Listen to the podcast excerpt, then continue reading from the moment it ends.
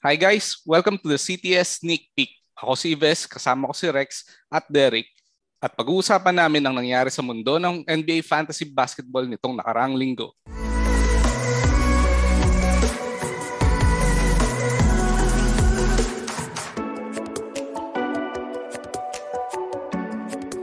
Week 4 is up and nag-shape up na ang landscape sa CTS Fantasy League.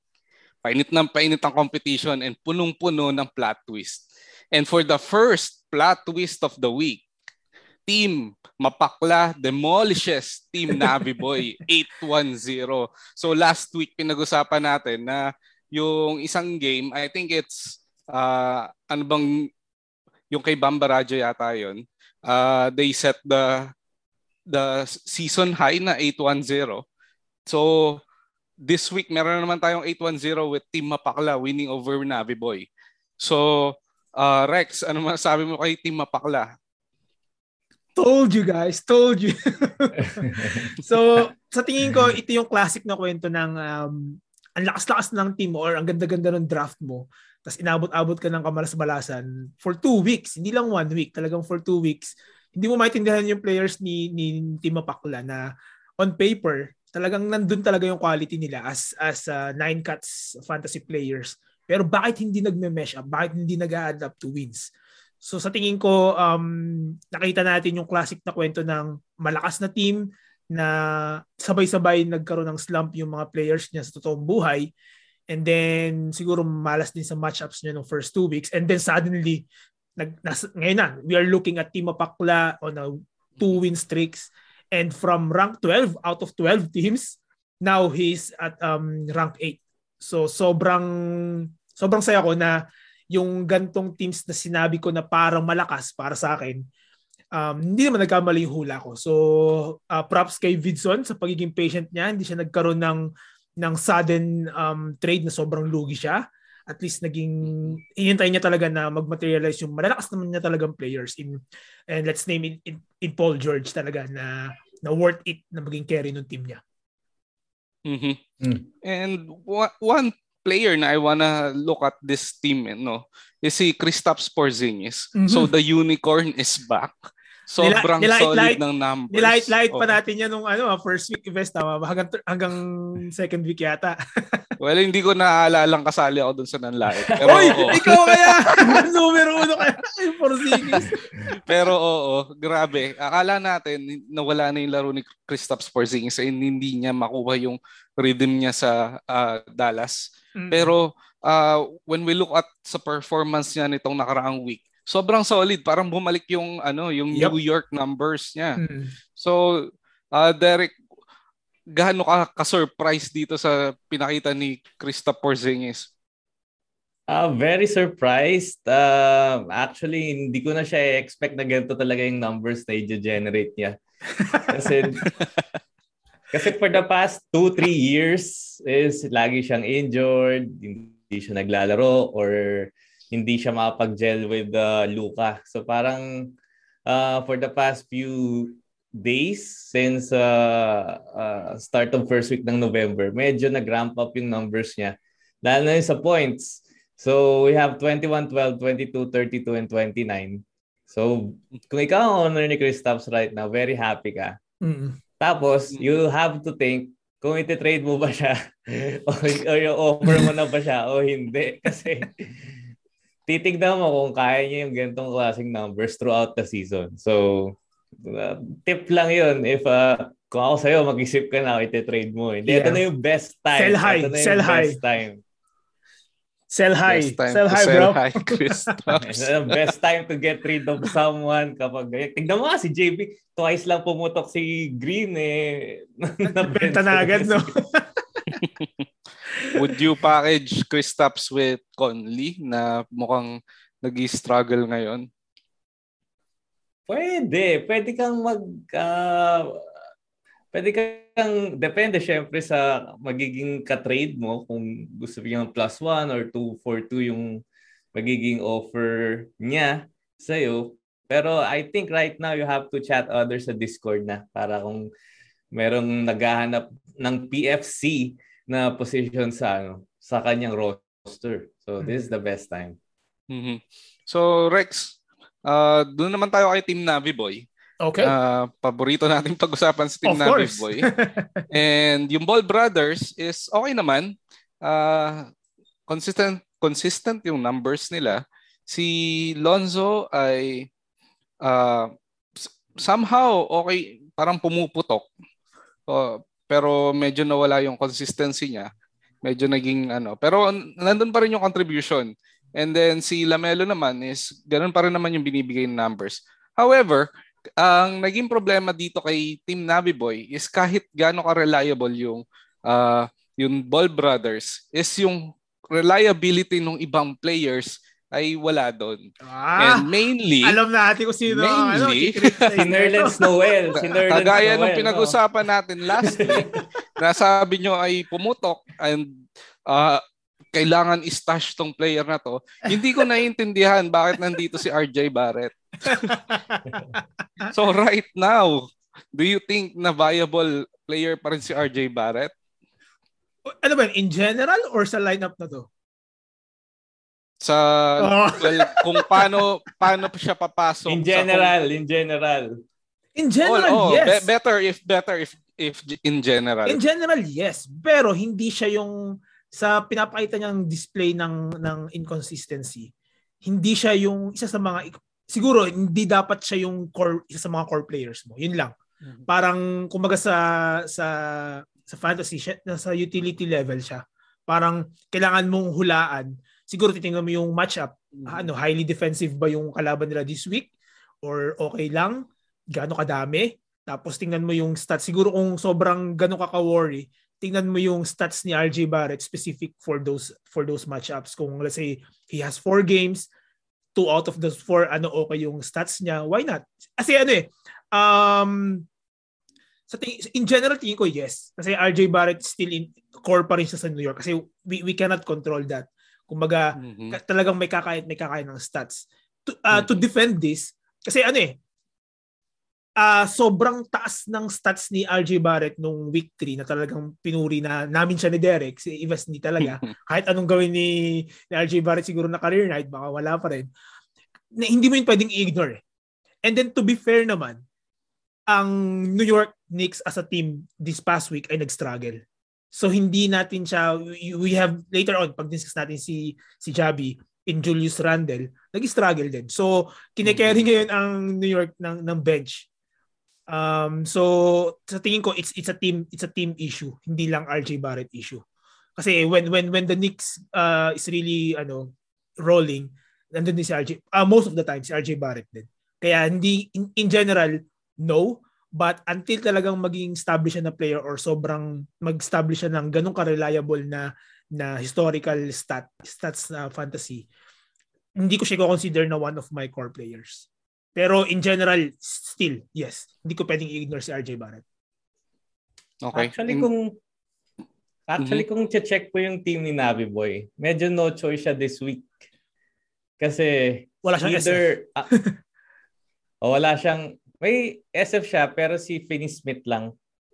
So Mhm. mamimili siya between the two. So I think nilaro niya ngayon si RJ Barrett at uh, Ano ba, week umaasa 5? siyang- Week 5 ba yan? Week 5? Oo, week Oo. 5 na to. So Wala- medyo ma- no choice siya. Shallow ang SF niya, oh. Actually, kaya siya walang choice is dahil yung- wala yung favorite natin Yung agimat and niya. mukhang favorite niya rin, yung mukhang agimat niya na last week sabi natin, bakit kaya nasa lineup si Matis Tybul? For four games siya naglaro and yung production niya is pang one, one game lang. And for two weeks, nanalo si Team Navi Boy with Matis Tybul producing like that. Eh, na COVID. Ngayong wala, na COVID si Matis Tybul, this week wala si Matis Oh, Tybul sa lineup. Tingin ko si Tybul talaga ang ano, susi. Agimat to, agimat. ano kayang ano, parang ito ba? Ito ba yung yung lucky charm ni Team Navi Boy? Mananalo ba siya kung nandiyan yung lineup? Ano sa tingin mo? So, si, so sinasabi mo ba, Ibes, na laruin na lang niya si Tybel kahit injured tapos si Bangko na lang niya si Barrett? Ah, Oo naman. Oh, grabe! Ganon naman kahit niya kay ano. yun RJ exactly yung sinasabi ko.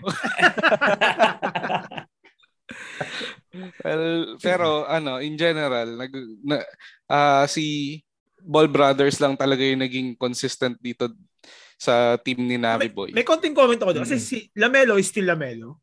But I think mm-hmm. na medyo bum- bumalik sa earth si si Lonzo. If you would agree yeah. with me guys. Uh, ano to ha? Kino-compare ko lang to sa first first week, lalo sa first week production mm-hmm. niya.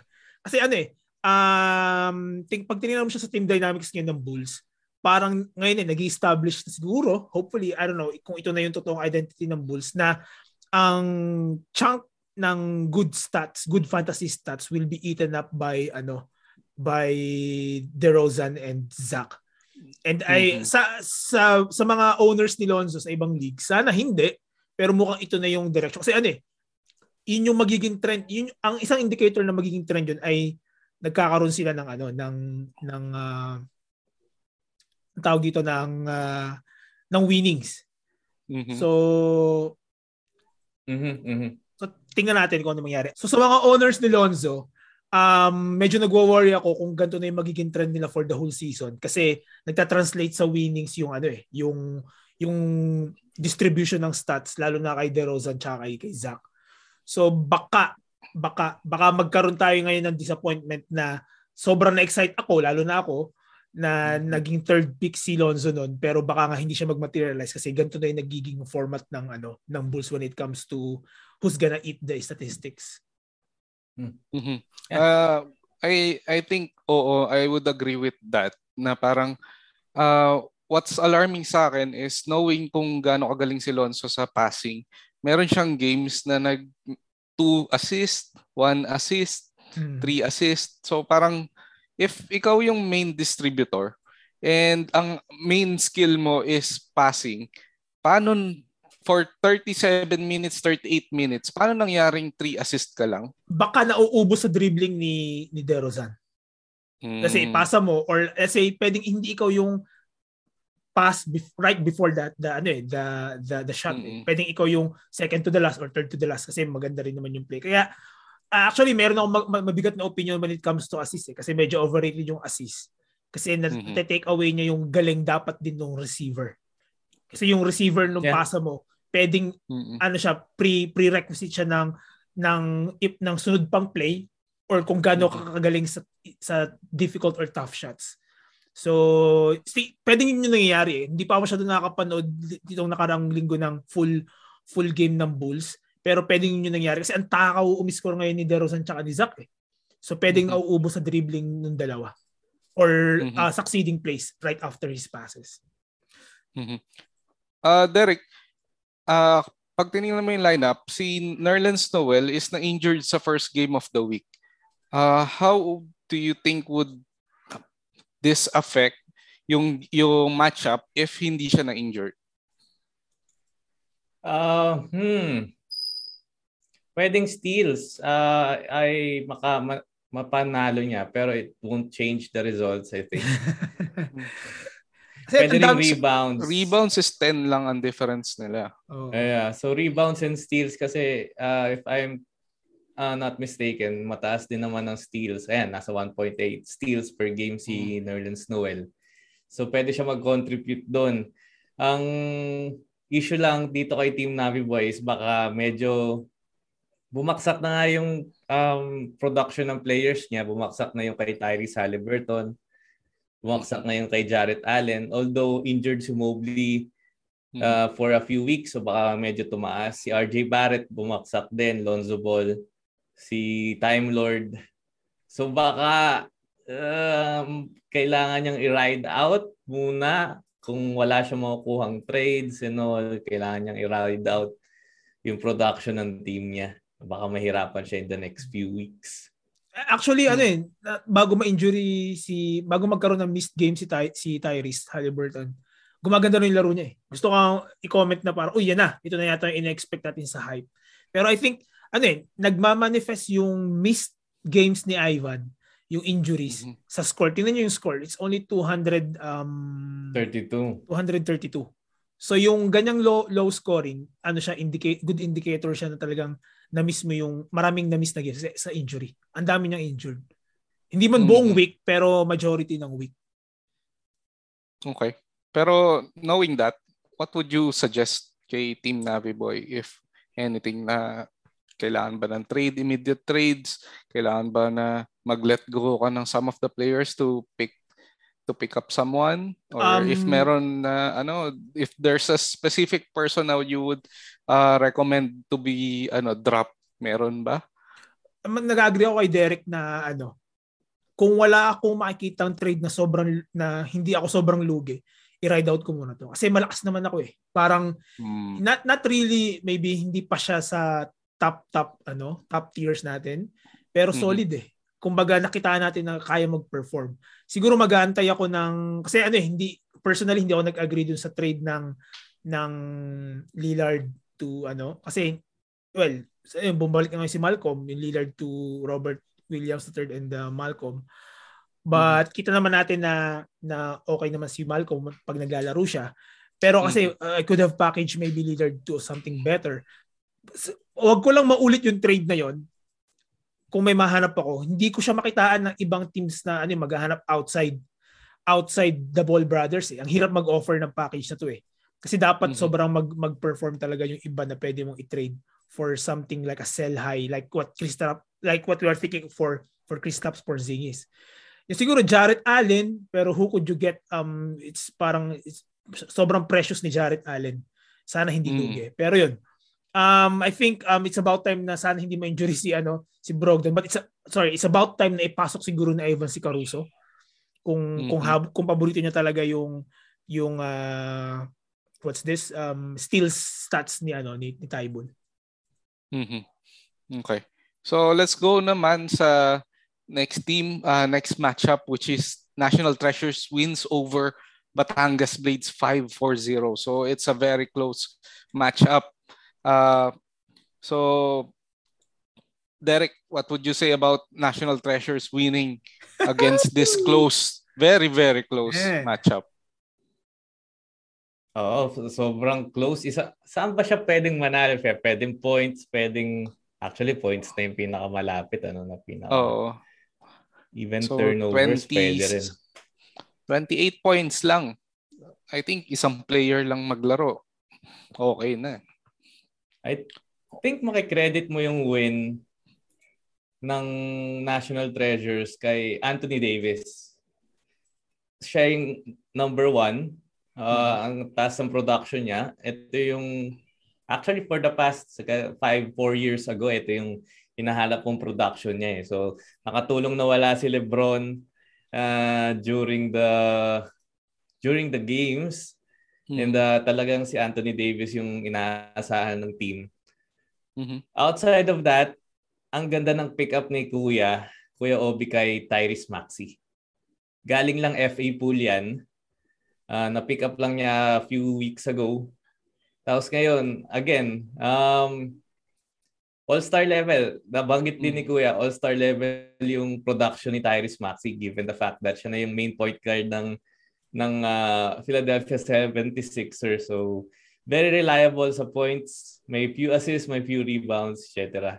Uh, mm-hmm. Efficient siya sa field goal percentage at the same time sa free throw.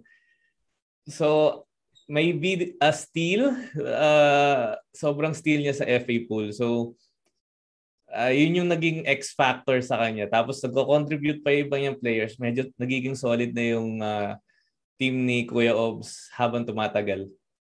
So let's ho- head over naman sa Batangas Blades. So despite uh, Caris Levert playing only one game uh, doon sa matchup, uh, very close pa rin yung nangyari.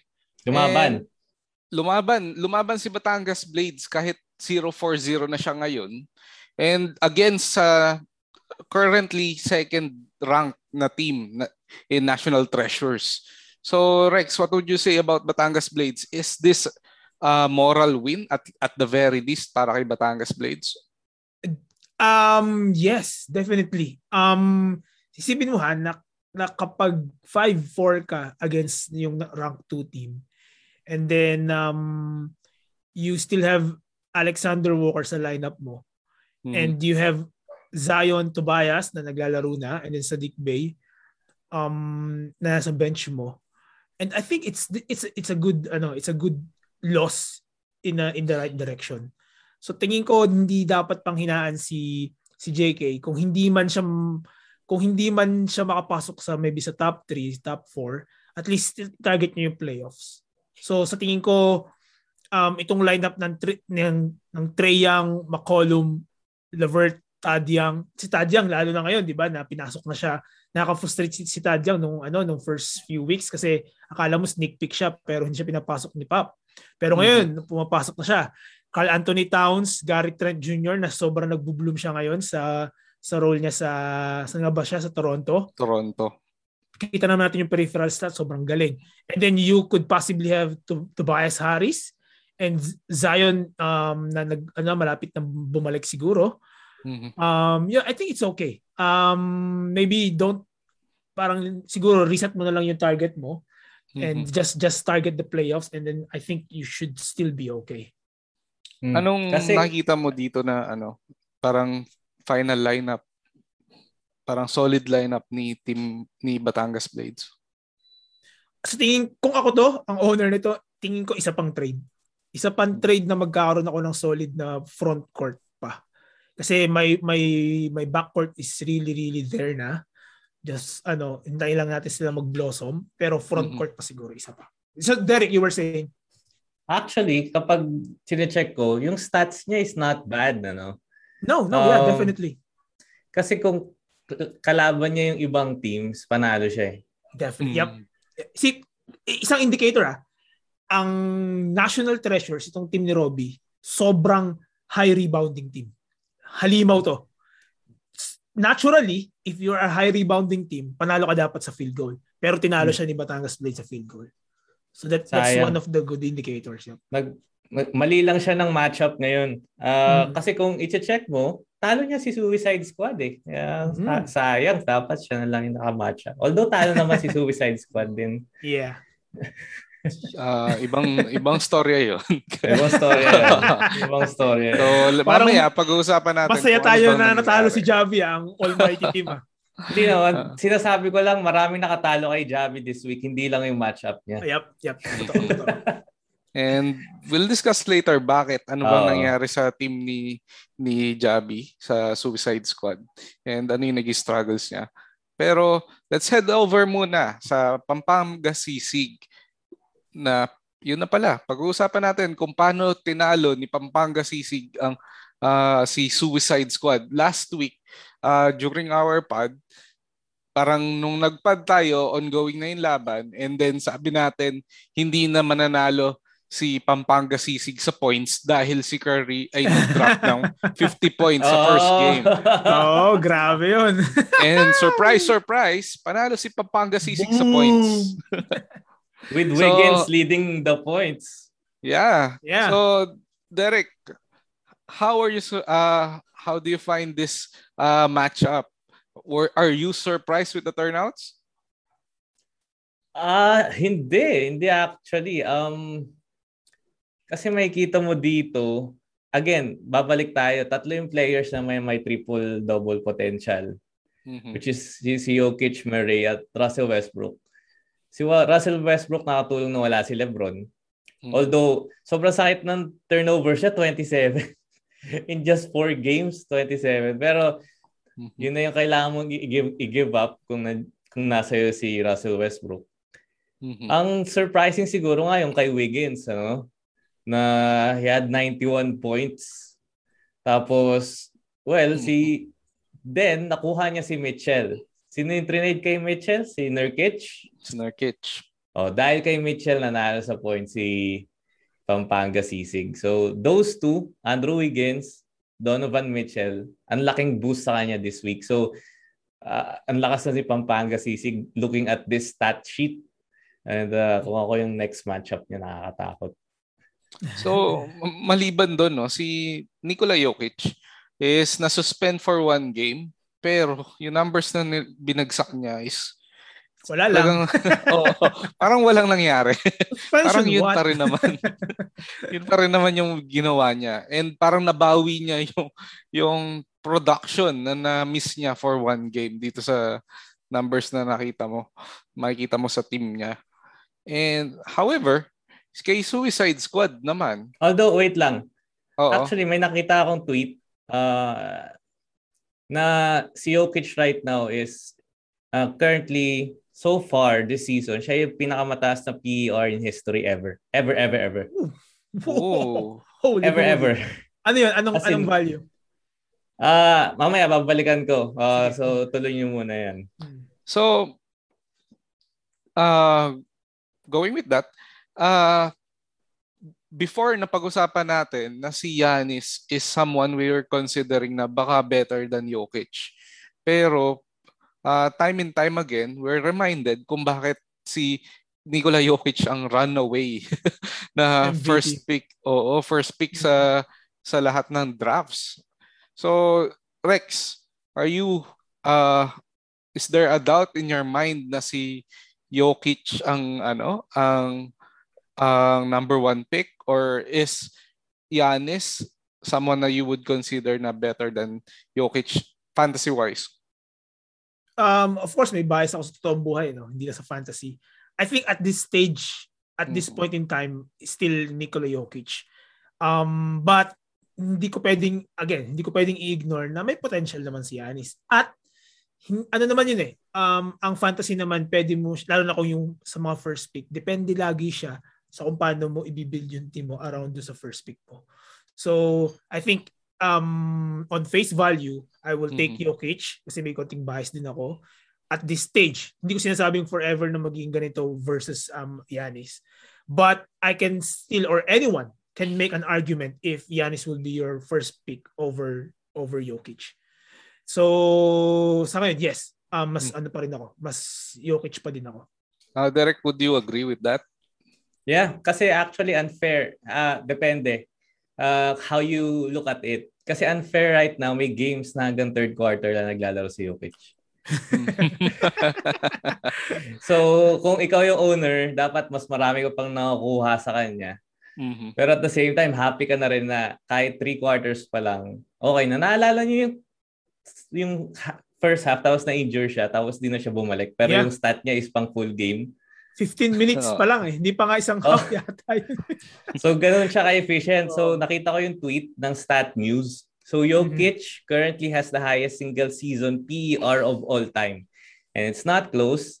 The, the gap between him, which is 35.1 PER, and Will Chamberlain at 32 P point What? 32.1 is bigger than the gap between Wilt and the 45th ranked player. What? What? Mind blown to shoot. So, Pero- ganun ka-efficient si Jokic. And do you believe na this would continue until the end of the season? Yeah. Minamani niya ang matchups niya. eh. Wala. So- wala. Wala kang magagawa sa kanya. Gumagaling pa siya right now. So baka yung MVP Jokic na nakita natin last year, meron pang better version noon. Kasi mas efficient siya sa shooting right now. And uh, yun, nakakatakot lang. Rex, kung ikaw ay kalaban ni Jokic, what would you do against Jokic? Ano, in, in personal? In, In personal, ano? oo. Oo, Oo. anong gagawin mo kay Jokic pag on one How do you neutralize Jokic? Um, so far ha, kahit paborito ko si Jokic na play, isa sa mga paborito kong player si Jokic, si Jokic, um, hindi pa rin siya naman din ganun kalakas sa playoff defense eh. Hmm. Kasi wala pa yata akong nakikita sa recent memory na point center, ay, ito pagiging objective lang to, na point center na naging effective buong playoff run. Siguro sa first round, yes. Pero habang lumalalim na lumalalim yung playoffs, medyo na decipher ng team's playoff defense ah. Ito pinag-usapan natin. Kasi sino bang pinaka naalala ko na nasa recent memory ng point center? Um, I think Joakim Point nung, center. nung, oh, nung nawala si Oo. Rose, tapos uh, Joakim was I think third or fourth sa MVP voting and then Mhm. he was a triple double threat then that time. Sobrang lakas niya talaga nung regular season but ano nung nag-playoffs na well, LeBron pa rin yung kalaban pero ma- hindi na siya ganun kadaming plays eh, kasi iba talaga yung playoff defense eh. So, so, so sa ngayon, itong gantong play ni Jokic, okay siya sa regular season para sa akin. Objectively speaking, strictly Yeah. objectively speaking. Um, but siguro sa playoffs, kailangan niyang i-tweak para siguro ma-convince ako na talagang effective to when it comes to getting a championship. Mm-hmm. Okay, so speaking of uh, playoffs, so mukhang merong isang player sa team ni Suicide Squad na getting ready na for playoffs, no? So, in this week parang nagpakita si Playoff Randall. Parang pandemic P ba yan? At Playoff P? Parang ganon.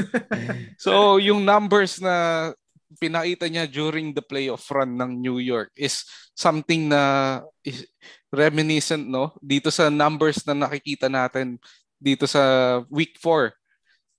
Mm. Randall so, is struggling heavily. So Oo. I think ito yung na-reinforce ito yung argument ko kanina when it comes to RJ Barrett no. So nag-struggle talaga ng biglang nagkaroon ng losing streak ang New York as a team. So medyo nag yan, meron silang troubles lalo yung starters nila.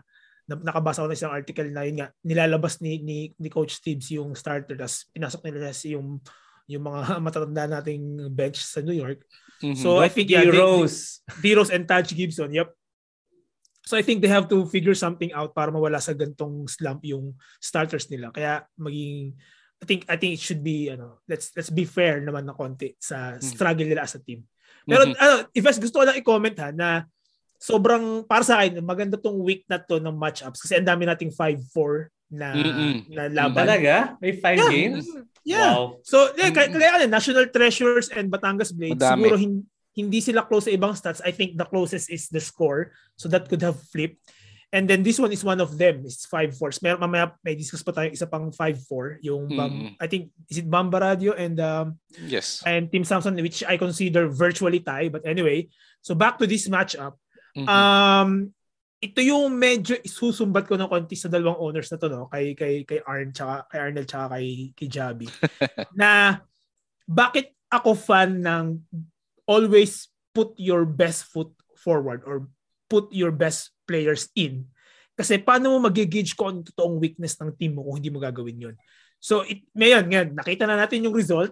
It was mm-hmm. not a good result for um, Suicide Squad. It was a little bit of, you know, medyo excuse medyo makakalusot si si Pampanga Sisig dito na nanalo naman siya regardless nung mm. nung sa tingin kong shortcoming sa lineup niya.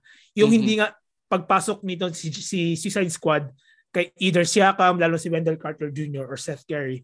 O, and then pinili niyo yun, si Covington over these three guys. So, medyo na, na medyo na, nalulungkot pa rin ako ako si Javi. Yung argument yung sinabi ni Derek na kwento na kaya pinasok ni Javi si Covington dahil natulungan siya last season, which mm-hmm. hindi nagme-make sense. Pa, bakit mo magiging basis yung tinulungan ng player na to last season? Eh, hindi mo nga siya dinraft nung ano eh, nung draft eh. So kung meron kang emotional attachment, dapat dinraft mo siya during the draft night. So weird.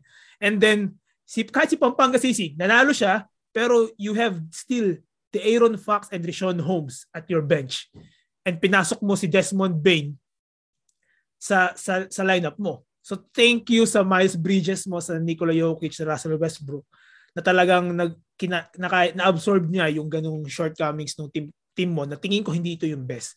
So although ito yung matchup of the week ko, tingin ko mm-hmm. hindi pa rin talaga natin nakita yung full strength ng isa't isa. Well, despite the injuries, um, but yeah, sana nakita natin to ng full lineup and then nakita talaga natin kung saan sila mas mahina. But I think this is still a good good one, 5-4.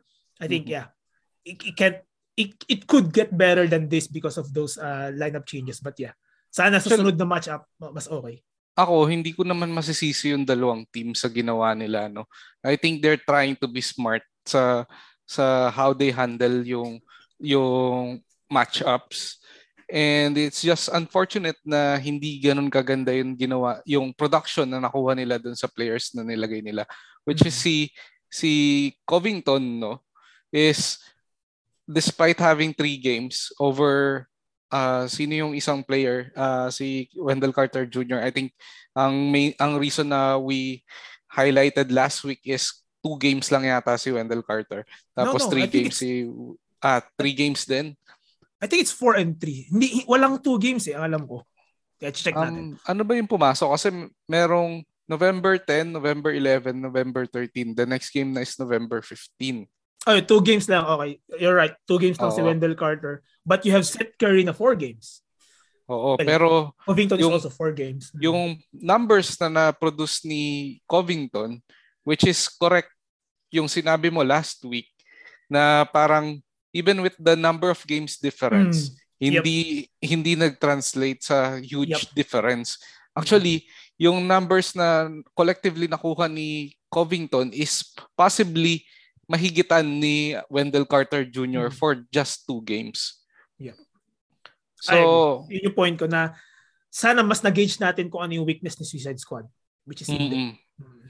Uh, si Al Horford naman, it, which is someone na you were very high, mm-hmm. is may games, may game na na-miss, nagsisit out siya ng games. Yep. Kasi syempre matanda na. Oo, yun yung concern dito sa kay Suicide Squad. Okay sana eh kasi meron siyang 30 plus uh, 30 minutes I think may dalawang game siya na 30 minutes. Uh, pero yung isa hindi yata pumasok dito sa matchup na to. Then we you have a 24 minute game. Kaso yung other game is sinit out siya. Mm-hmm. So how would you trust uh, Al Horford moving forward in put having in having him in your lineup? Eh, kasi ano eh, ito yung RJ Barrett argument ko na um I'm high on Horford as a utility player parang quality utility player siya pero hindi mo siya gagawing core. Kasi nga may may risk. So yun, parang ganun din na hindi dapat siya yung magre-rely ka. Kaya nga mas tingin ko okay pa din ako kay Wendell Carter Jr. Kasi yung argument ng Coving, imagine mo si Or- Horford mo yung utility and then si Wendell Carter Jr. mo yung center. Kahit siguro natalo ka, at least hmm. na-gauge mo kung saan ka kung saan mo dapat i-discartehan yung sunod mong moves. Yun, yun, yung, yun yung advantage eh. Parang I'm okay na matalo ko ng 5-4 Mm-hmm. Bas may moral may moral lessons ako makukuha na nagigage ko kung saan ako mahina. Mhm. Uh, pag nakita nyo, uh, si Jimmy Butler is na-injure sa second game. So, na-miss niya is basically one one and a half. oh. so, so may tama ba? One and a half. No, actually two and a half games. Two and a half, sorry, almost. Oo, yeah, two and a half games yung na-miss after, niya. After nun, oo. Oo, uh, Derek, tingin mo ba kaya ma-flip nun yung yung production ni Jimmy Butler for two and a half games would have flipped this game, this matchup? Hmm. Pwede sa points? Kung yung ano, ano ba yung average ni Jimmy Butler before that? 23 points per game. 49 ang lamang ni Pampanga CC. Yeah. May chance na manalo si si Javi sa points kung natuloy yung game si Jimmy Butler. Kasi doon doon siya pinaka-close eh. I don't think mahahabol niya sa rebounds, assists, and steals. Oh, kahit sa steals. So, malayo na so, sa steals. Uh, maybe, sana nabigyan siya ng chance kung hindi siya na-injure. Mm. Mm. Yeah, so it's very unfortunate na yun yung isa sa mga naging downfall ni Suicide Squad. Uh, maliban doon sa cooling down ni Julius Randle tsaka yung yung paborito ni yung New York sad, Knicks.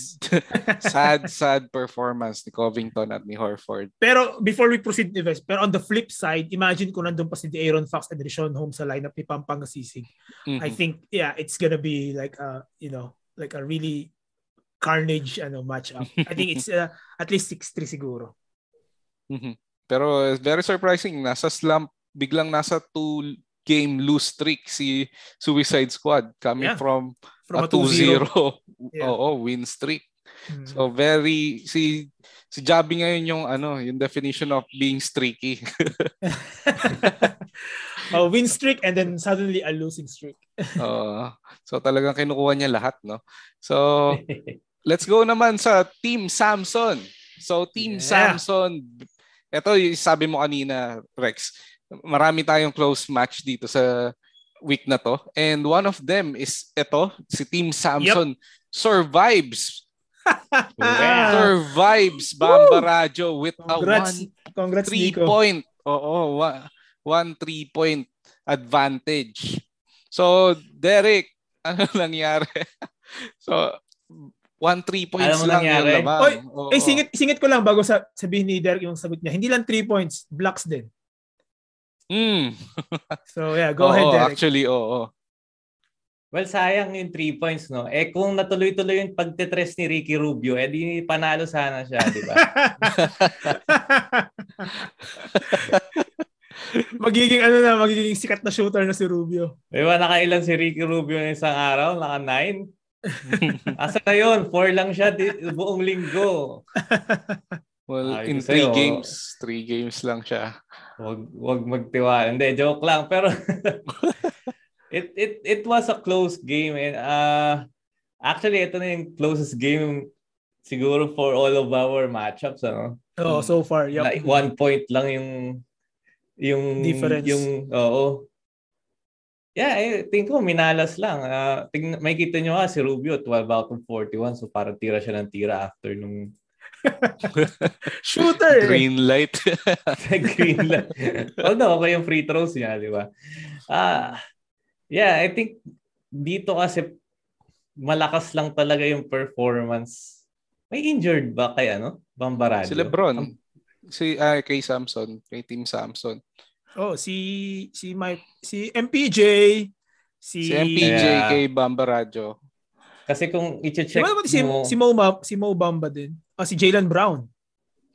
ah, ang Oo, dami. Jalen. Marami na sa injury list. Kasi kung si Derek White nandito, Isaiah Stewart, Mm. yung mga usual, yung mga hindi starter or superstar all-stars na ina-expect mo, masyadong maraming utility players na nasa na nasa roster niya. So, yeah. Although si Team Samson may injured din, di ba? Sino yung injured niya ulit? Lahat. Lahat. Ayun, tapos siya pa yung nanalo. Wow. Well, etong ano no, win ni Team Samson, I think a, a huge credit goes to Andre Drummond na parang bumalik yung game niya nung time na nasa Piston siya.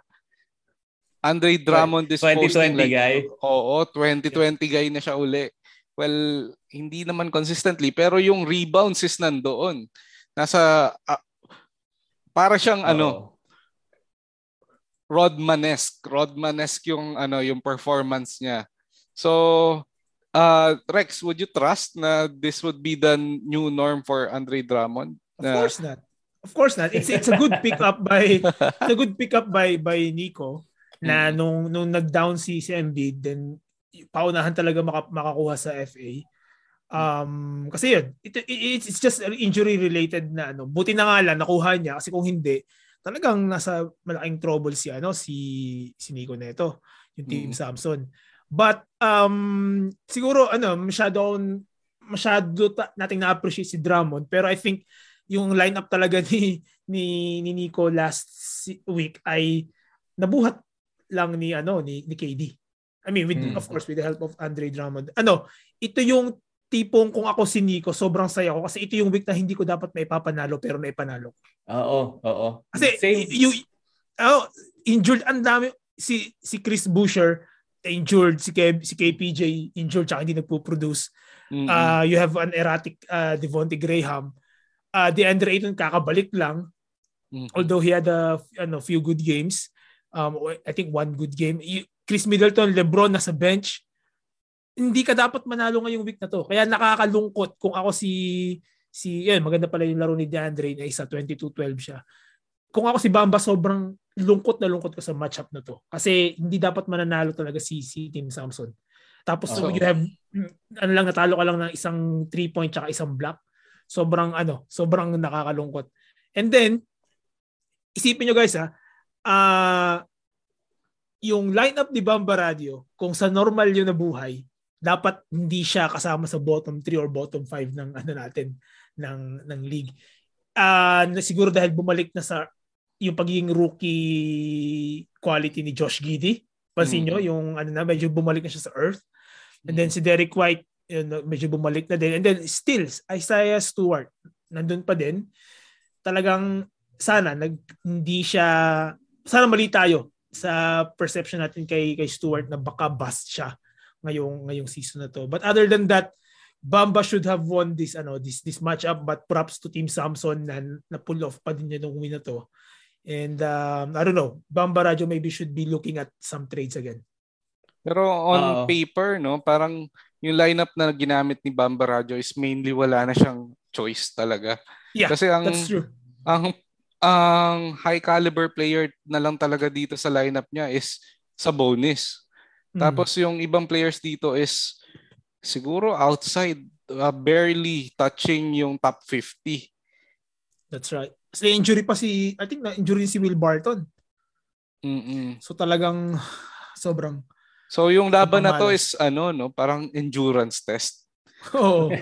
Nag, naging endurance test yung laban nila and it came down to just uh, one block and one three point away. Sayang. Yeah. Hindi talaga dap- ano to eh, parang siguro kung si Nico to baka hinayaan na lang niya, ah, injury, injury yung mga main players ko, may injury. Okay Mm. to. Pero nanalo pa rin. Ito yung ma- baka difference maker come, ano, when it comes to ano, to playoff ano na rankings. Yeah, exactly. Yun yung iniisip ko na siguro by the 20th week, yun Mhm. tipo magbe-playoffs na. Kung ikaw yung Team Samson, babalikan mo tong matchup yun! na to. At Nice, Derek. dahil dahil nanalo ako sa matchup na to, pasok ako sa playoff. Yun. At the same time, si Bamba Radio, kapag hindi siya pumasok, baka balikan niya to na, ay, Oo. kung nanalo ako doon, sana, Yep. uh, Gan- baka, baka ito yung matchup na yun. Ganda ng point ni Derek. Gantong ganto classic games na ganito. Yung Mm. biglang mababalikan mo na, ah, kagaya ni Bamba, baka may katabla siya and then w- Mm. win over the other. Talagang ito, ma- mapapasalti ka dito. Sayang, sobrang sayang. Ikaw ba, Si- Ives, anong takeaway, takeaway mo? Si Bamba Radyo is now at 1-3-0, no? Tapos si Team Samson is 2-2-0. So, technically, kahit si Team Samson is 6 uh, sixth place and maraming tied at 2-0. Si Bamba Radyo, 2-2, Nas- 2-2. ah 2-2, sorry, 2- 2-2. Si Bamba Radyo, kahit 10th place siya and 1-3, it's just one game away, no? So, going to your points, kay ah, yung point na you've provided na pagdating sa playoffs, pa start of the playoffs, pag some of them ay hindi nakapasok, baka silang dalawa pa yung magkatapat and magkatalo sa matchup na to, di ba? yeah, yun nga eh. Oh.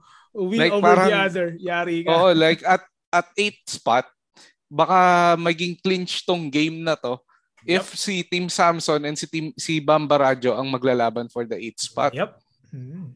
So it's a very very crucial game and sobrang exciting kasi talagang dalawang stat na one point lang yung difference. Alam mo yung, ito yung game na pwedeng, ano, talo ka, oh, talo ko ngayon, pero nag-refresh mamayang 3 o'clock or 5 o'clock sa ESPN.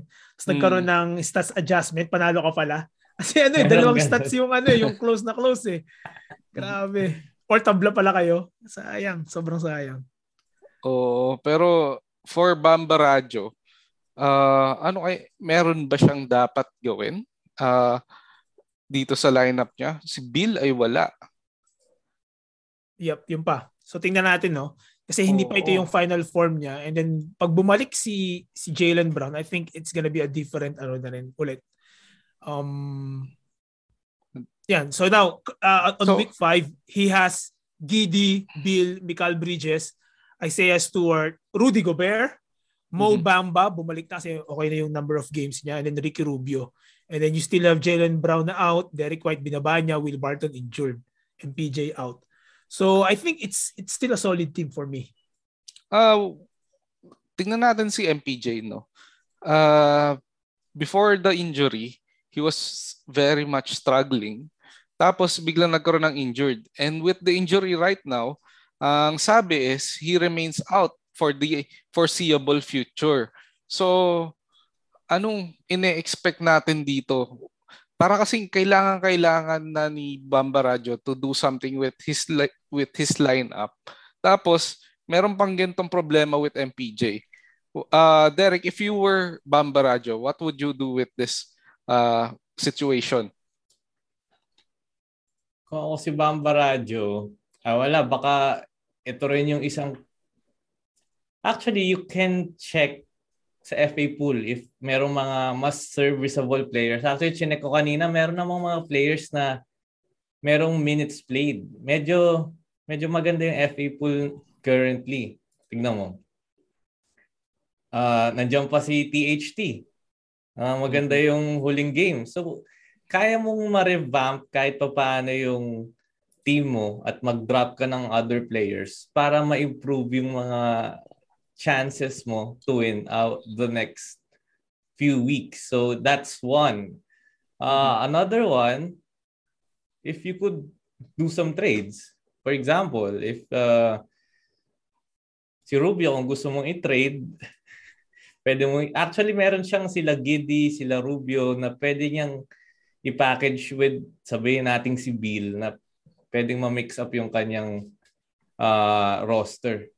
Mhm. Ang hirap kasi sa kanya is si Jalen Brown and MPJ are all injured. So, dalawang high high picks yung players na yon. So, yeah, those things. Uh, ako number one, punta ka sa FA pool, check mo yung mga players doon. I think maraming mga maraming kang mapupulot. Okay. Uh, outside dun sa mga high picks niya na injured, meron siyang mga mid picks in uh, si si Derek White and si Isaiah Stewart which is in actually hindi niya naman pick si Isaiah Stewart. Trinade niya for uh, for Collins tsaka kay kay uh, Mike Conley. So right now, their numbers ay although may parang konting sparks ng ano ng potential is not really good. Would you guys agree na parang at this point parang naging uh, overrated sila para sa projections nila during draft night? I think so. A little bit. Ah, hindi naman sa, yung ganito kasi mga players ano eh, hindi ko siya tinitingnan as masyado kasing unfair kapag sinet mo siya sa bar ng mga established stars eh. Kasi ito yung mga 50-50 players kasi binase mo lang siya sa sa circumstances ng team na parang wala nang ibang gagawa, wala nang ibang i-score. So you will you will just ano look for ano parang kumbaga bubunot ka lang ng raffle na sino ba yung sunod na pwedeng magkumain ng mga stats. So I think um may risk, may risk na ano na na kung magpa-perform sila consistently. Kasi nga hindi naman sila sanay na sila yung established stars. So yeah, maybe a little bit in a way pero dapat kasi pag mga ganun, meron kang ka, meron ka sa lineup mo na pinrepair na mag-absorb ng ganung risk. So may, you, you should have your uh, reliables kumbaga na pag nag medyo nag nag, nag nagsiswing side by side yung mga ano yung mga mga 50-50 players mo at least you still have your reliables and and um be, very ano to ha, very delicate scenario to. Kasi kung kung ito yung mga ite-trade mo na players yung mga nag-struggle mo na players medyo tricky siya. Kasi you're gonna sell low. And you are dealing with ano smart managers na hindi mo naman sila magugulangan um, parang face to face na parang oy trade ko to. Eh kitang halatang ayaw mo. So dinadump mo yung player na nag-struggle. So yun yung medyo tricky. Kaya siguro I don't know. You should kung meron kang ayaw na player you should be patient siguro. Mhm. Na mag-perform muna siya for for a stretch and then yeah you could you could have um, package them. But yeah it's it's a very delicate situation. Mhm.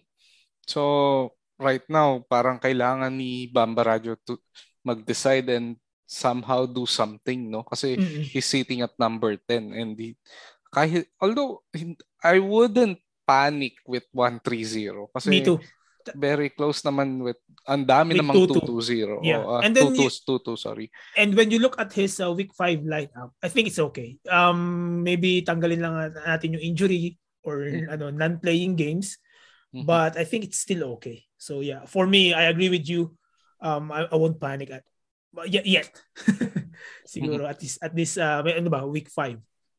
Last question para dito sa kay Bamba Radio Derek would you drop Ricky Rubio right now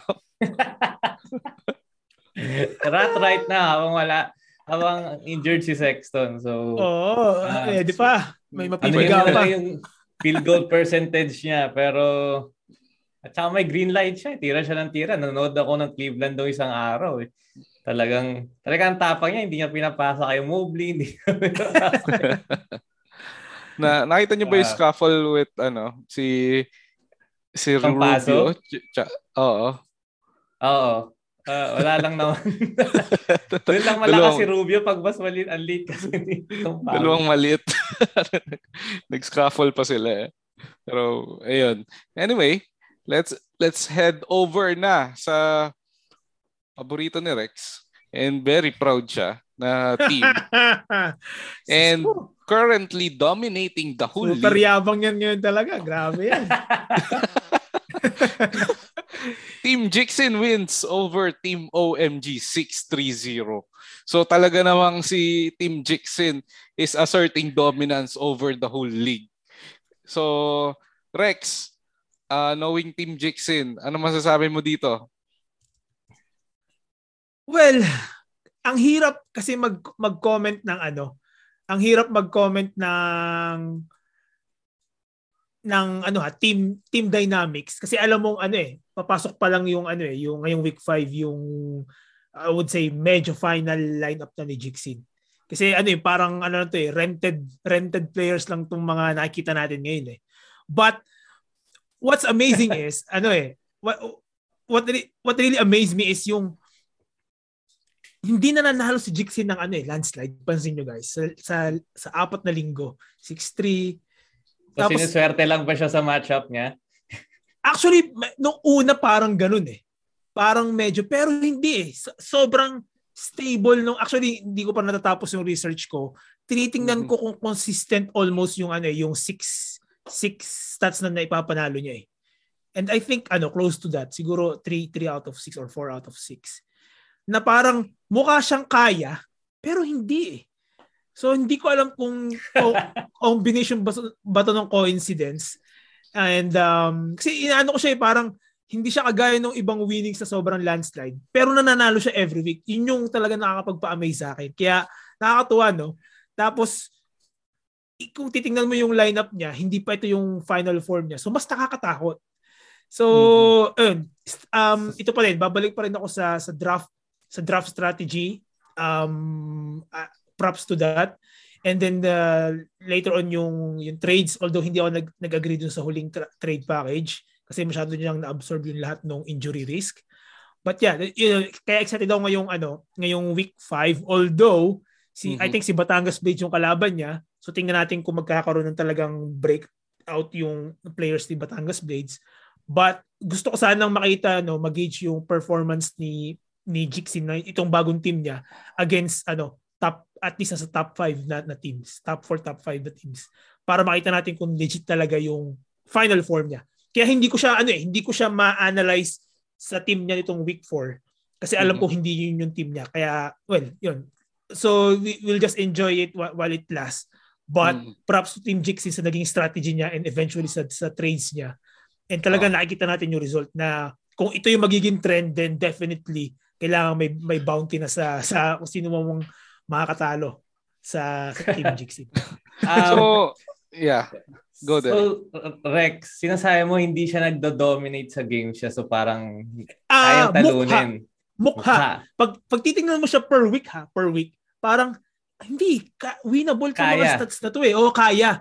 Pero bakit every week na lang siya nananalo? So baka na-underestimate na, na yung yung stability ng team niya. Oh, sorry, yung consistency ng team niya no, na kaya niya produce. Kaya siguro sa week 5, i-research ko kung ano yung teams ay kung ano yung stats na napanalunan niya every week and then kung consistent yon kung majority let's say 6 6 uh, six stats titingnan ko. Ipe-present ko next week kung kung kung yun talaga. And then Mas, tingnan natin. Tingnan natin kung pati yun sa quality ng players uh, teams na kalaban niya. Pero Antipolo Kosoy was his uh, first opponent so it's that was a solid matchup. So mm-hmm. I think it's it's really it's it's a really ano, a, good solid team. So parang masasabi mo ba na parang sila yung Utah Jazz last season na solid sa season nung regular season pero yung ibang teams hindi naman takot pagdating ng playoffs na sila yung matchup. Yeah, pwede no, pwede. Mm. So, although ito ito ang nakakatakot sa fantasy playoffs no? Kumpara sa real NBA playoffs. Yung madalas hindi naman din lagi pero madalas pag may mga marquee players ka tapos established na yung stats nila uh, standings nila at at the end of the regular season pinapahinga. Mm-hmm. so yun yung different animal naman na kailangan mong i-handle. Kumbaga different dragon na kailangan mong i-ride during the fantasy playoffs. So tingnan natin no and I think hindi si Jixin yung yung kasi na-dump na niya yung mga ibang players eh, na, na prone sa ganun. So hindi si Jixin yung mag-suffer sa ganun. So hopefully hindi siya. I think that's that's gonna be Team Samson. But yeah, we'll see. Pero very commendable si Grayson Allen, no? Si Grayson Allen, parang he's riding yung injury ni ni Chris Middleton mm-hmm, and he's posting numbers na grabe no na parang pang all-star. Al- alam mo ba tuwing nakita ko yung stats ni Grayson Allen, naalala ko yung pod natin with uh, with Robbie mm-hmm. during the Central Division um, preview mm-hmm. na gustong-gusto niya tong pick up na to ng box kay Grayson mm-hmm. Allen from from Memphis. So, you know, ito nag-materialize na no na nakikita natin yung quality player and then nalagyan pa ng injury ni Chris Middleton. So sobrang gandang opportunity to, for Grayson na makilala siya sa NBA landscape talaga. Mm-hmm. So, Derek, uh, nung time, nung start of the season, nung pinag-usapan natin ngayon, na parang uh, Bucks, after winning the championship, they lost uh, PJ Tucker. Tapos mm-hmm. ang acquisition lang nila is Grayson Allen. And tapos yung ibang teams na contenders, nag-load up sila. Pero do you think na Grace ah Grayson Allen. Uh, the Bucks can win it again this year. Yeah, I think so kasi ang huli yatang game na naglaro yung three superstars nila is yung first game. Never na ulit silang naglaro ng sabay-sabay since then. So, na-injure si si si Drew. Mm-hmm. Then na-injure si Middleton, bumalik si Drew. Pero never na ulit sila nagsabay-sabay. So, natatalo mm-hmm. sila recently nananalo pa minsan. Although, mukhang hindi sila yung kinakatakutan ngayon. Pero mahaba pa yung season eh. Pag naging healthy ulit yung mga yon, uh, yep. tapos babalik sa playoff form, championship form, tingin ko pagdating ng playoffs, mahirap pa rin silang talunin. Yeah.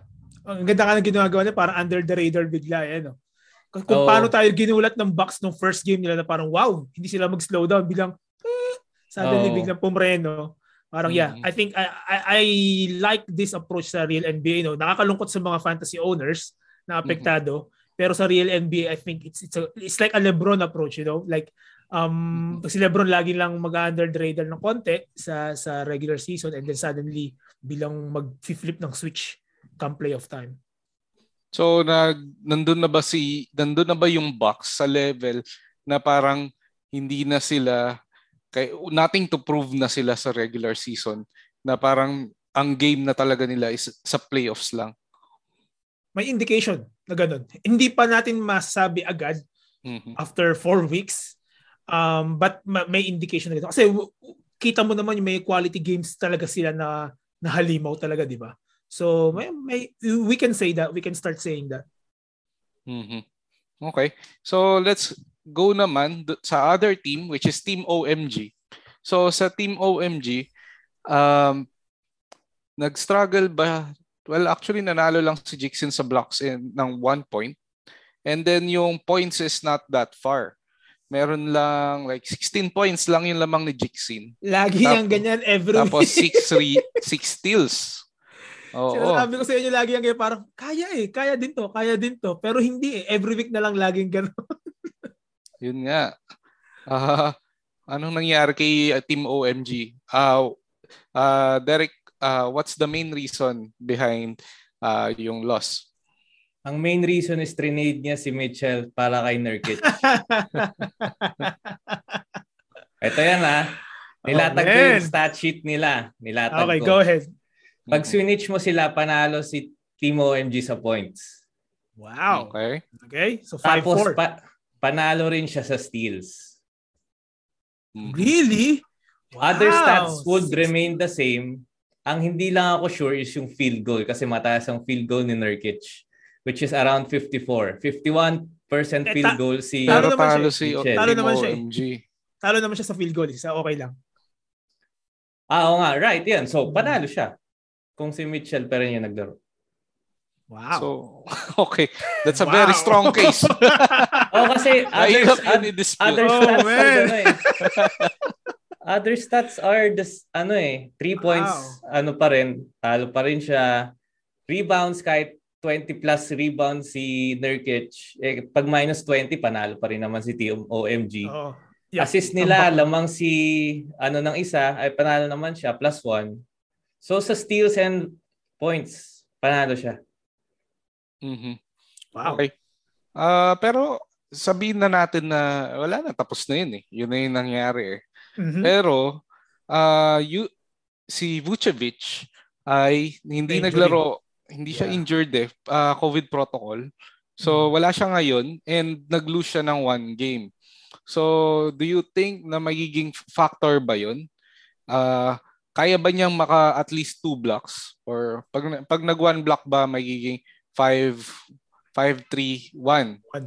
Oo, 5 3 1. And, and then, then sa points. Sa points. Makakabente yes, ba siya? Magiging magiging 4 4 4 1. Actually magiging draw if if well, ever mga one block siya and 17 points.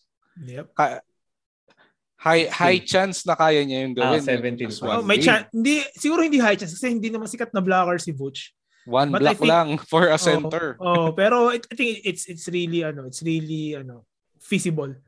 So And sayang. Pwede ano. Mm, pwedeng pwede. Kaya ba niya hatakan yung field goal? It, pero mukhang malayo. Layo, layo, layo niyan. Layo. Sobrang layo niyan. Layo niyan. Hindi kaya, no? Hmm. Uh, sa rebounds, panalo naman si Team OMG. Uh, steals, hindi naman siguro makaka-7 steals si Guys, si sinasabi ko sa inyo, every week na lang, ina-analyze ko ng papaganyan si Team Jixin. Laging close fight yung Hindi ma close, talagang uh, achievable na ano na talagang malampasan mo sa few stats. You could have flip it to 5-4. Pero talagang in, every week na lang ganyan. So we Sino kalaban niya this week? Pe- pero Batangas kasi Blades. eh, eh, kasi ano eh, arguably tinalo ni Team OMG yung sarili niya in this matchup. Yep, partly. Yep, I agree oh. with that. Hmm. So, yung win ni Team Jixin is somehow blemished. Pero, Di pero, naman. Pero doing it for for four times in a row, mm-hmm. parang grabe talaga. So, may, may stability, may reliability din talaga. Hindi mo pwede maalis din yun. Pero yep, I, I, I, I see oh. what your, ano, Solid ang um, players niya. Solid naman ang players niya. Diyan si Lauren, diyan si Chris Paul. Yung mga ayaw ni West nandiyan.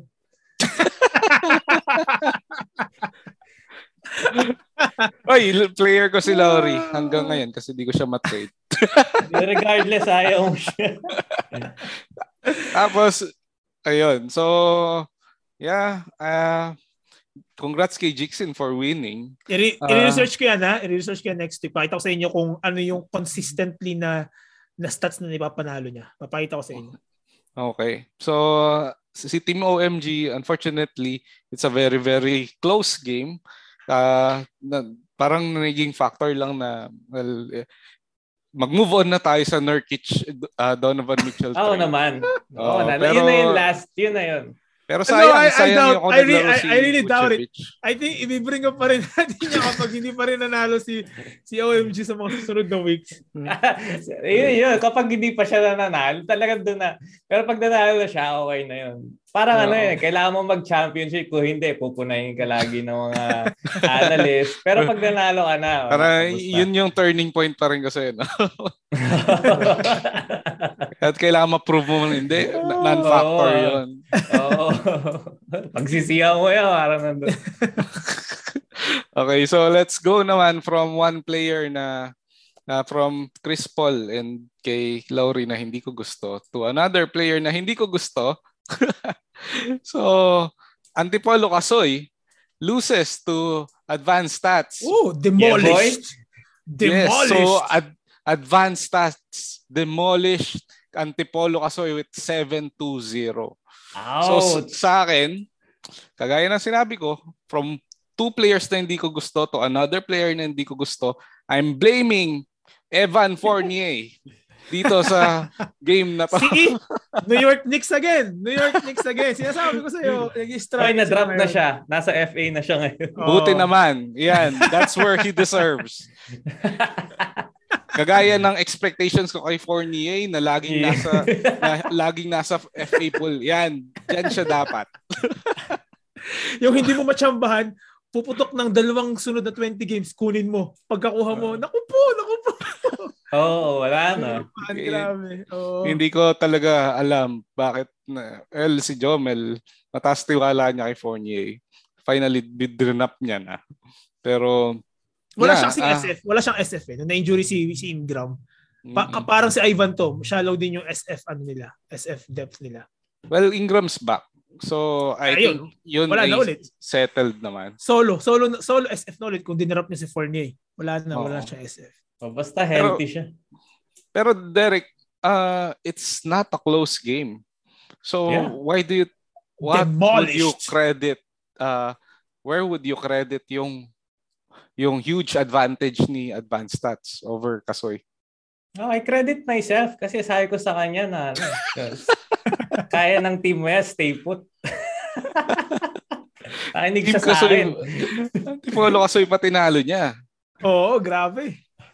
Wala, si James Harden medyo okay na eh. Uh, Adjust na. nakaka-free throws na ulit siya. Unlike before, medyo naku- nakuha na niya yung timpla ng mga referees. Hmm. And uh, Anthony Edwards is uh, yung campaign niya to be Grabe. uh, Grabe, Anthony Edwards. 48 points siya nung isang araw. 48 points. Wow. Then, For a Ayun, sophomore. Again, again oo, oh, for a sophomore, grabe. Sabi nga niya nung is, hindi ko alam kung tweet or yung conference na okay lang na hindi siya naging rookie of the year kailan may lang na yun. MVP, MVP kasi yung habol niya. Op! Nas, nabanggit ko ba yun nung, ear- nung mga early pods natin na ang aking ROTY si Edwards at hindi sila Melo kasi na-miss niya yung mga games. Oo. Yan. Buti na lang. Thank you, Anthony Edwards. Vindy. Grabe yung confidence ni Anthony Edwards, no? Parang yung confidence niya is same confidence nung parang ah, Jordan, Kobe, ganyan na parang ang taas ng tingin mo masyado sa sarili mo. Pero backed up by performance. Tapos may may yung game with GSW last week lang, eh, exactly with this uh, week. Parang when he dropped 40 uh, ilan yan? Eight. 48. Oo. Sabi niya kay Steph actually was I I, I think I might drop 50. Kay Steph, ginaganon lang niya. Oo, ginanon niya si Steph. Tapos si Steph sabi, Holy moly. Nag-shrug lang. Nag-shrug lang. sige. Pero, oh, pero yung a young confidence niya, through the, through, through the roof. Oo, Very- oo, sobra. Plus, ano, parang nandyan yung talent, tapos ganun yung confidence mo. Sobrang high yung, ano, yung possibilities na talagang mag-achieve ka. Hmm. Tapos nagtitiwala pa sa yung team and nasa good position ka to flourish. Eh dagdag ko lang sa ano sa sa performance ng advanced stats no.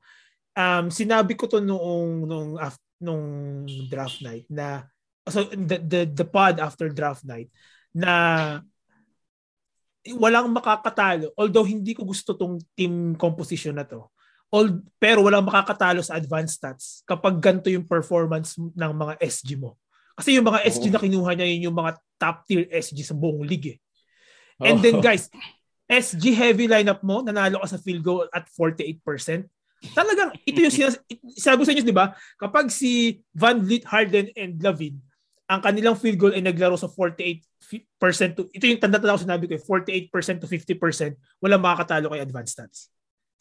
Kasi majority ng ating 9 ng 9 ng category sa 9 cuts ay ay numbers game. So kung talagang mataas yung scoring mo, mataas yung usage mo, talagang walang makakatalo sa iyo. And yan, nagmaterialize na. Tapos may nabasa ako na article sa sa Fantasy ESPN Fantasy na Gordon Hayward Mhm. is a sneak peek. Ang yung term natin, is a very Mhm. good pick.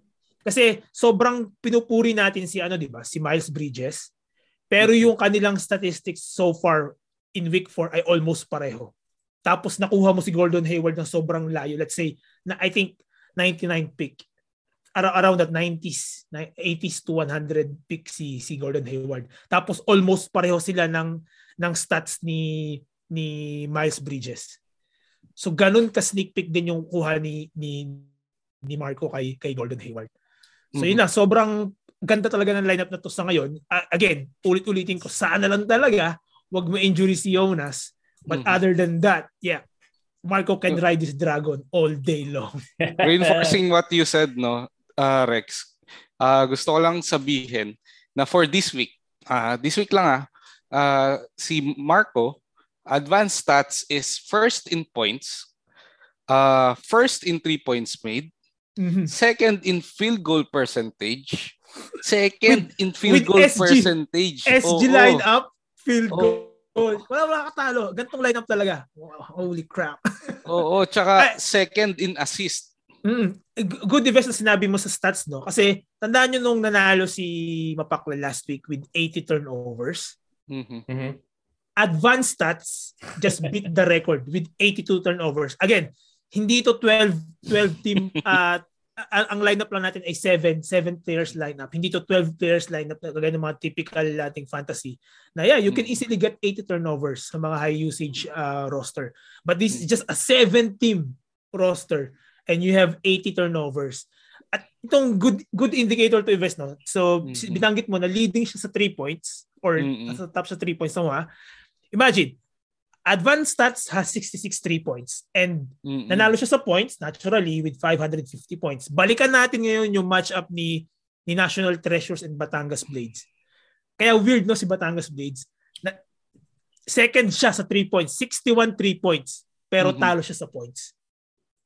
So, mm-hmm. ano yan, kaya medyo binanggit ko yun para mabuhay, ng, medyo konting analysis ng mga data natin. Pero mabuhay ng loob si, si, si JK, si Batangas Base, na may chance pa. Kasi ito, pwede mo gawing indicator tong top team na, top 3-point team natin ngayong week, si, si Marco, na you could have easily won the um the the points. Medyo nagkaroon lang ng konting shortcoming siguro sa sa ibang uh, source ng points. But other than that, um, this is a good indicator na okay din yung team mo talaga. Actually, ang weird nun para kay ano, kay Batangas Blades. Yeah, exactly. Kasi mm. kasi he wins field goal percentage over National yep. Treasures. He field wins goal, free throw, uh, free throw, 3 points, points. Pero, pero not talo points. sa points. Oo. Yep. So ibig sabihin, uh, lesser yung volume nung shooting nung ano yeah. nung players niya. Yeah. So hindi Kulang sa free throws. Yeah. Oo, hindi high usage rate yung players yep. niya compared kay National Treasures. Mm-hmm. So, diba, ang turnover ni Advanced Stats 82, ang turnover ni Batangas Blades 47. Oo. Pero pero second sa 3 points si ano, 'di ba? Si si Batangas Blades. Ganun ganun kakaiba. Mm-hmm. Magkaibang spectrum yung yung nangyari last week. Compared kay Advanced Stats na panalo sa field goal, panalo sa free throw, and panalo mm-hmm. sa 3 points, panalo sa points. Well, uh, oo, mainly kasi yung usage rate is nandun and nandun. sila yung sila yung nagko-convert dun sa ano sa win. Uh, actually kahit ito lang eh no. Parang uh, field goal percent hindi kasi hindi mo kasi masasabi na magiging consistent na ganyan yung field goal percentage for, coming from an SG yeah, uh, lineup. Yeah, eh. again, yan yung sinasabi ko noong umpisa na pag nagtama yung mga bituin, wala makatalo sa iyo, pero hindi lagi nagtatama yung bituin. Para parang so, ang, ano eh. Uh, right after turnovers and blocks, parang field goal percentage na yung next mong ipapunt dito sa lineup na to eh. Yeah. Sobrang surprising lang na hindi, nanalo siya. Uh, pero oh, yun. Uh, let's uh, go na pe- oh. Balik ta, uh, punta naman tayo kay Antipolo kasi. Derek, anong ano first impression mo lang kahit quick lang kung kung gusto mo. Uh, sa tingin mo bakit natalo isa sa mga dahilan kung bakit natalo si Antipolo Kasoy? Well, na naka-tap na natin kanina si Forney yung patalo sa akin. Yun lang ba? Forney lang ba? Balik.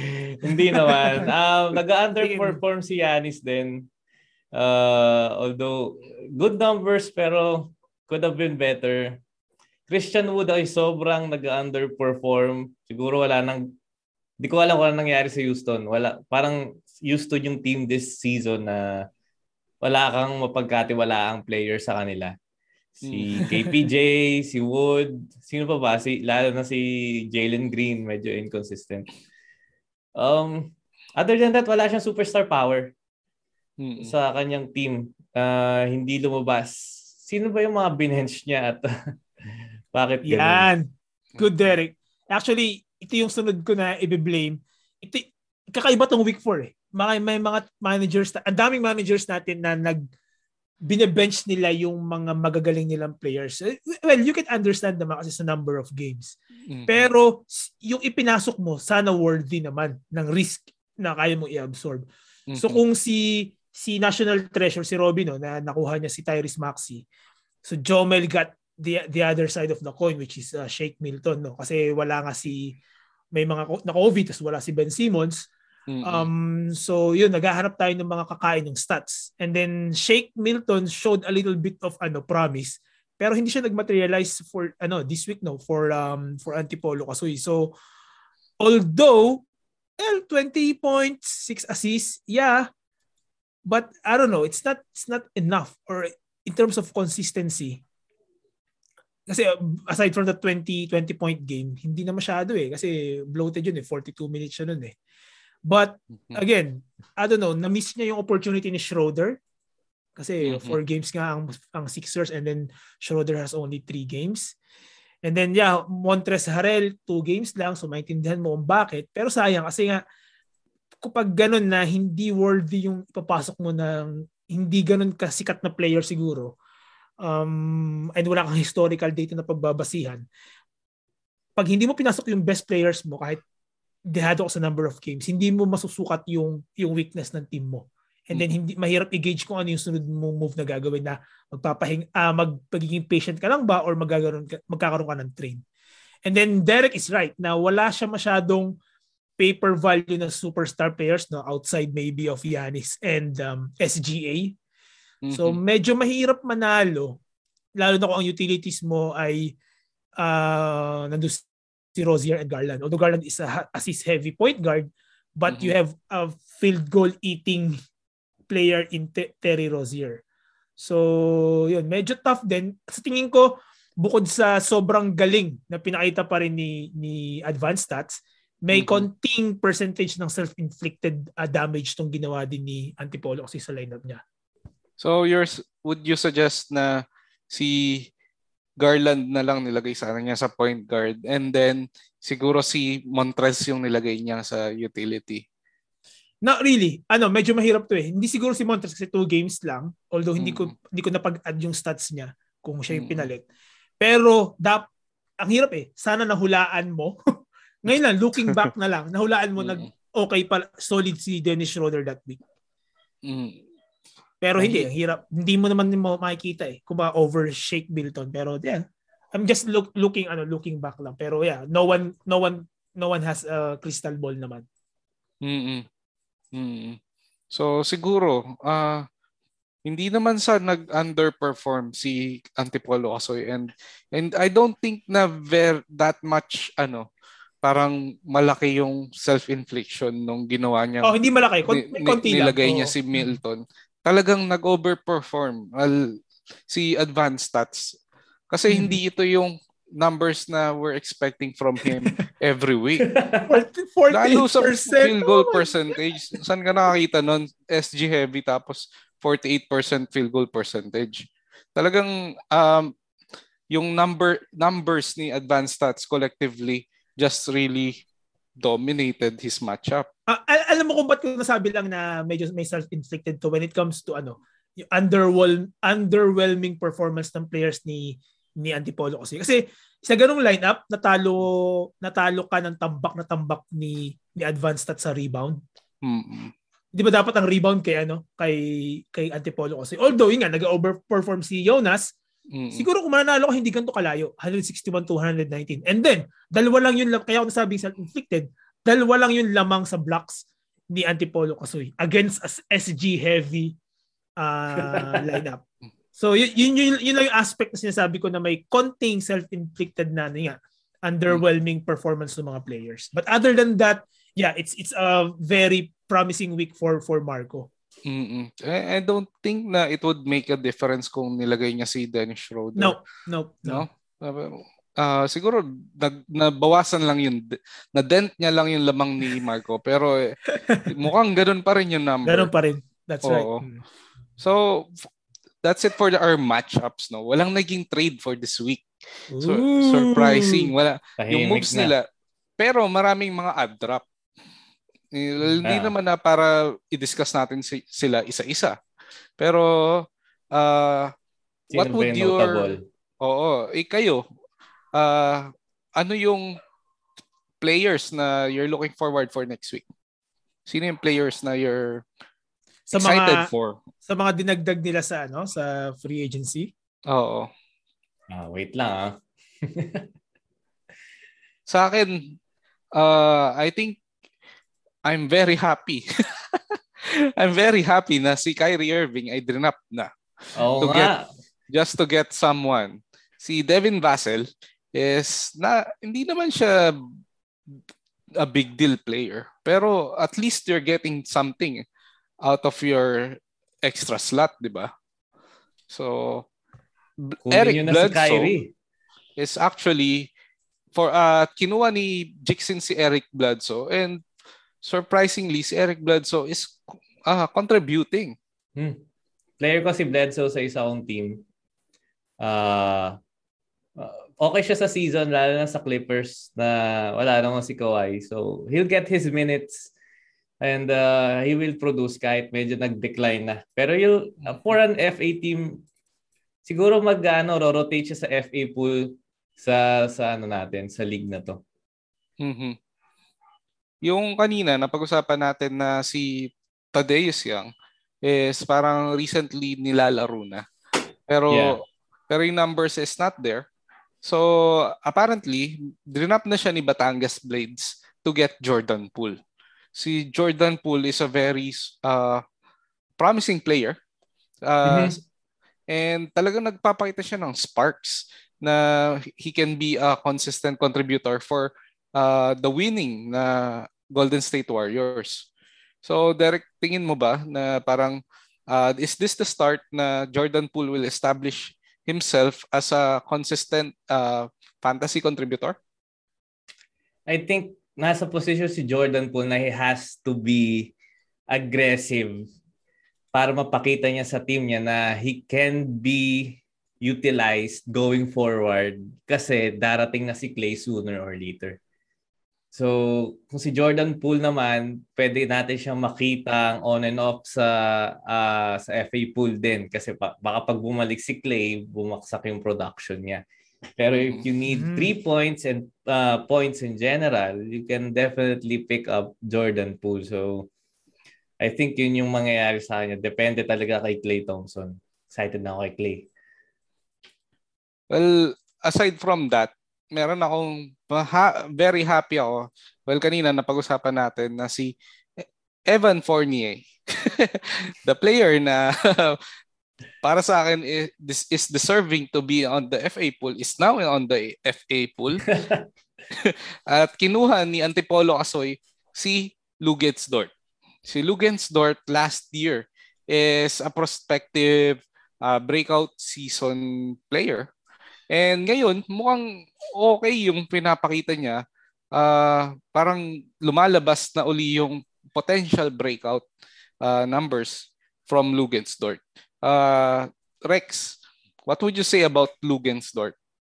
I'm a big fan sa sa totoong buhay. so kung nagsasucceed siya ngayon, kung mag kasi ang, ang ganda nung games niya the past four, I think four five games no. And uh, yeah, I'm I'm always happy kapag nagpa-perform din siya sa sa fantasy from the from a fantasy mm-hmm. point of view. So yeah, I'm I'm excited kasi gustong gusto ko yung mga defensive minded na players. And um with with his with his um tawag dito, yung experience niya sa sa is it Olympics or FIBA last last time? I think Olympics. Mm-hmm. Um or qualifier.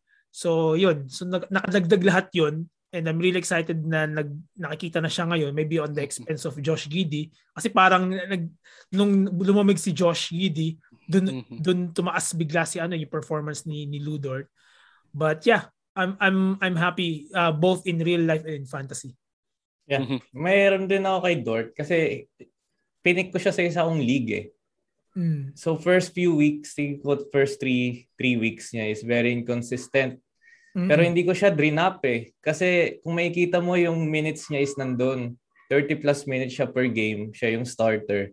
Mm-hmm. Hindi nagsa-struggle lang talaga siya. So good pick up para kay Jomel. Nakunin niyo to. Kasi uh, ayun nga, nagpo-produce na siya. Yung su- nag-struggle talaga siya nung una. Supposedly around 15 points per game pero hindi niya naaabot. Pero right now, naabot na yan. Nasa, may 27 yeah, 20. points siya. Mm, yeah, yeah. 20s na siya ngayon. Mm. So that's great. So kung ako sa kanila, lalo na yung mga ibang teams right now na medyo nasa stuck sa kanilang roster, tumingin kayo sa FA pool, meron dyan. Check nyo yung minutes. Kasi kung kung mas madaming minutes, mas maraming chance na makakuha yep. sila ng stats para sa para sa game na yun. So kung hmm. sila yung starter or uh, kahit bench sila pero may starter minutes, pwede nyo i-risk na kunin sila. Mm-hmm. Okay, so that's basically yung to wrap yung week 4 natin, no? So, yeah. for week 5, uh, ano na. yung ano yung favorite matchup nyo for week 5 and what are you your uh, siguro konting ano, konting expectations on the on the matchup na you're looking forward to. Uh, una ka na, Derek. Well, again, nasa watchlist talaga natin yung mga hindi pa natatalo. No? So si Team Jixen nandyan. Kalaban niya yung hindi pa nananalo na si Batangas Blades. so, tignan natin kung may upset na mangyari yung kagaya nangyari sa Suicide Squad at saka kay Timo Pakla. Tama ba? Kay Timo Pakla doon na Yeah. The, the uh, first no, team three. and the, week three. the last yeah. team. Mm-hmm. Nanalo si last team. So bumaliktad yung mundo nila. Natatalo na si first team ngayon, si last team na nanalo. So, yun. Yun yung sa akin yung matchup of the week.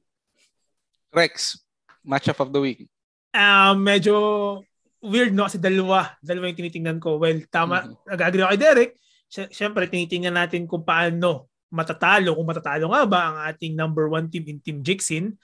And um, kasi gusto ko ring masukat no kung talagang kamalas-malas naman ni, ni, ni JK na may potential na na para magpa-perform yung yung team mo pero nakalaban mo pa yung number one team. But this is the team na nakipag-deal ka eh. It, dito nakuha ni JK yung malalakas niyan players kay Team Jixin.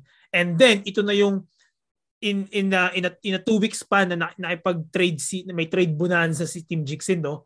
Ito yung final form. Hindi ko sinasabing final buong season pero ito yung final form up after that ano trade bonanza no ni Team Jixin. So gusto kong makita mag-gauge kung um, ano nang mangyayari, ano magiging dynamics ng ating standings after week 5. So kaya excited ako makita kung, yun nga, ako si Derek, first win ba natin to, ma-upset ba ulit, magagawa ba ulit natin yung Poto team versus number one team. And yun na, tingnan natin kung medyo malulungkot si si Joji sa final form ng kanyang team. But may isa pa ako which is yung uh, Pampanga Sisig and Team Mapakla. So dito makikita kung gaano ka-solid talaga si Pampanga Sisig against uh, a, a hot, hot, I would say relatively hot Team Mapakla. Kasi nasa winning streak din si si Mapakla na nagigising na yung mga player, players niya tsaka nagja-jive na sila sabay-sabay. So yun mm-hmm. yung dalawang dalawang matchups na aabangan ko ngayong week 5. Sa akin ang lagi kong pinipili ay yung mga teams na nag-underperform. Yung mga weird na matchups na kay Ibas lagi eh. Oo. And sa akin, uh, unfortunately, consistently na si Bamba Radyo, yung isa sa na lagi ka na intriga lagi ka na intriga sa kanya and lalo akong na-intriga ngayon sa matchup niya against Suicide Squad yep kasi mm-hmm. si Suicide Squad coming from a two game win streak is down to two game lose streak yep so talagang gusto ko kasi makakita ng bounce back eh. Mm. Sobrang sobrang ano fulfilling kapag yung team ay nag-bounce back from from a bad record. So dito talagang may magba-bounce back dito kasi may Parang bad record. Eh. oh. And then uh, sabi ko nga 'di ba, ang solid din nung bagong lineup ngayon ni Bamba Radio. So silang mm-hmm. dalawa ni Jixin yung new look teams talaga ngayon na uh, medyo naapektuhan yung core. Oo. Actually si Bamba Radio is I, I think three game lose streak siya. And then si Suicide Squad is two game lose streak. So talagang dito, merong streak na masisira. so, yeah. The, very exciting yung next week natin, yung week 5. So that's it for this week's episode of Connect the Shots Sneak Peek. Join us again next week as we recap ang results ng CTS Fantasy League Week 5. Bye!